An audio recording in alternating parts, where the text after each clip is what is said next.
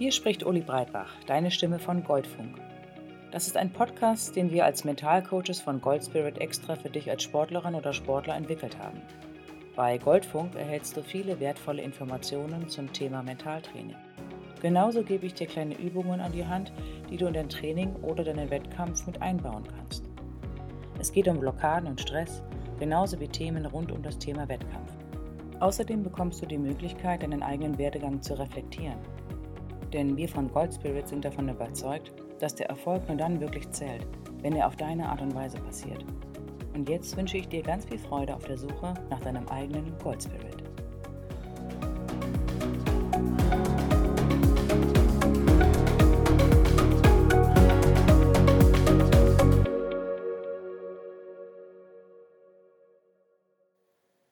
Inneres Team.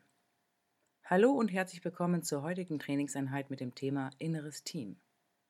Die entscheidende Frage heute lautet, wer bist du und wie viele? Vielleicht hast du schon einmal etwas über die Arbeit mit dem inneren Team gehört. Es ist eine sehr weit verbreitete Coaching-Methode aus unterschiedlichsten Coaching-Formaten wie NLP oder M-Trace. Jeder von uns hat verschiedene Anteile in sich. Das zeigt sich auch in unserem Sprachgebrauch. Sicher kennst du Formulierungen wie ich fühle mich innerlich zerrissen oder ein Teil von mir möchte gerne dies, aber der andere möchte gerne das.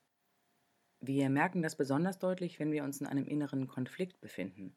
Wenn du zum Beispiel einerseits früh ins Bett gehen willst und andererseits unbedingt noch ein Buch lesen oder einen Film schauen möchtest. Gehst du ins Bett, bist du unruhig, weil ein Teil von dir gerne noch etwas machen möchte. Bleibst du wach, ist da eine Stimme, die dir sagt, geh ins Bett, dann bist du morgen früh ausgeruht. Oder vielleicht kennst du die Situation, dass du normalerweise im Training etwas ganz Bestimmtes gut beherrschst und dich darauf auch verlassen kannst. Und auf einmal ist da ein neuer Mitspieler und alles ist anders. Auf einmal bist du unsicher oder besonders unkontrolliert. Du verstehst dich selber gar nicht mehr. Aber es ist, als hätte jemand anderes das Steuer übernommen. Im Prinzip ist das auch so. Wir vereinen in uns verschiedene Persönlichkeitsanteile. Und je nachdem, in was für einer Situation wir uns befinden, hat ein bestimmter Anteil von uns das Ruder in der Hand. Daher ist es unheimlich hilfreich, sie zu kennen. Denn wenn wir uns darüber bewusst sind, dass wir verschiedene Anteile in uns haben, dann können wir uns in Situationen, die schwierig und herausfordernd sind, damit helfen, wieder ins Gleichgewicht zu kommen. Denn bei einer Sache kannst du dir absolut sicher sein. Jeder Persönlichkeitsanteil von dir hat eine gute Absicht. Er möchte dich in Balance bringen und für dein Wohlbefinden sorgen. Es ist nur so, dass manche Anteile das mit einer Strategie verfolgen, die uns jetzt nicht so hilfreich erscheint. Zum Beispiel, wenn wir mit zittrigen Knien vor einem Trainer stehen und keinen Satz mehr herausbekommen oder wenn wir dem Schiedsrichter fieseste Schimpfwörter in den Kopf werfen, auch wenn wir wissen, dass es am Ende negative Konsequenzen für uns hat. Bestimmte Situationen oder Menschen triggern in uns bestimmte Persönlichkeitsanteile. Und unsere Anteile haben sich im Laufe unseres Lebens entwickelt und Strategien entwickelt, um mit bestimmten Situationen klarzukommen. Dabei kann es passieren, dass der ein oder andere Anteil in seinem Entwicklungsalter stecken geblieben ist und auch dann noch eine bestimmte Strategie verfolgt, wenn sie sich als nicht mehr sinnvoll erweist. Dann ist der Anteil zum Beispiel nicht mitgereift. Deshalb kommt es auch vor, dass wir vor einer bestimmten Person stehen, etwas sagen wollen und denken, ich fühle mich gerade wie fünf. Ich lege dir hiermit ans Herz, dich einmal mit deinen Persönlichkeitsanteilen zu beschäftigen. Du wirst sehen, wenn du dein eigenes inneres Team kennst und dich mit ihm aussöhnst, wirst du viel leichter und besser durch schwierige Situationen kommen vor allem mit den Anteilen, die dir vermeintlich total im Weg stehen und bei denen du überhaupt nicht verstehen kannst, was da bitte für eine gute Absicht hinterstecken soll. Was soll denn bitte daran gut sein, dass ich vor jedem Spiel am liebsten kotzen möchte? Auf den ersten Blick ist daran wirklich nichts toll, aber wenn du dir so eine Situation einmal herausnimmst, die wirklich immer wieder schwierig für dich ist und wo sich so etwas wie ein Muster abzeichnet, dann nimm genau einmal dieses unangenehme Gefühl wahr und wo es genau in deinem Körper sitzt. Und dann lass in dir einmal diesen Anteil vor deinem inneren Auge aufsteigen. Hat dieser Anteil eine menschliche Gestalt oder ist es eine Fantasiefigur? Ist sie groß, klein, ruhig, nervös, runzlig oder diffus? Lass dir Zeit, die Figur anzuschauen, und dann sei dir bewusst, dass dieser Anteil eine zutiefst gute Absicht für dich hat und dass es irgendwann einmal einen Zeitpunkt gab, wo er sich ausgebildet hat und diese Strategie gut für dich und dein inneres Gleichgewicht war und sei dir bewusst, dass dieser Anteil sehr weise, zuverlässig und mächtig ist. Dann schau dir an, was dieser Anteil dir zu sagen hat und was eine wirklich wichtige Botschaft für dich ist. Vielleicht ist es nur ein Gefühl wie Sicherheit oder Stärke. Aber vielleicht ist es auch ein Satz wie Ich möchte, dass du erfolgreich bist oder Das Leben passiert jetzt, leb es. Und wenn du dir bewusst bist, für was er da ist, dann versichere ihm, dass du sein Anliegen ernst nimmst und dass du mit deinen anderen inneren Anteilen neue Strategien suchen wirst, um diesem wichtigen Anliegen nachzukommen. Vielleicht schaust du dir an, welcher andere Teil in dir mit diesem gut zusammenarbeiten und in Kontakt treten könnte, um eine neue Strategie zu entwickeln. Und was diese Anteile entwickeln, muss dir gar nicht bewusst in den Sinn kommen. Ich bin mir sicher, dass du schon sehr viel bewusst versucht hast, um mit deinem Problem besser klarzukommen. Aber dein Unterbewusstsein ist auch sehr smart und das hat sehr viel mehr Strategien auf Lager. An der Stelle sei erwähnt, dass pro Sekunde rund 11 Millionen Sinneseindrücke auf dich einprasseln. Von denen werden aber nur 40 von deinem bewussten Verstand registriert. Der Rest geht aber nicht einfach verloren, sondern wird unbewusst erfasst und dient als wertvoller Erfahrungsschatz. Das bedeutet, nimm dein Unterbewusstes mit in die Verantwortung und nutze seine Weisheit und Zuverlässigkeit.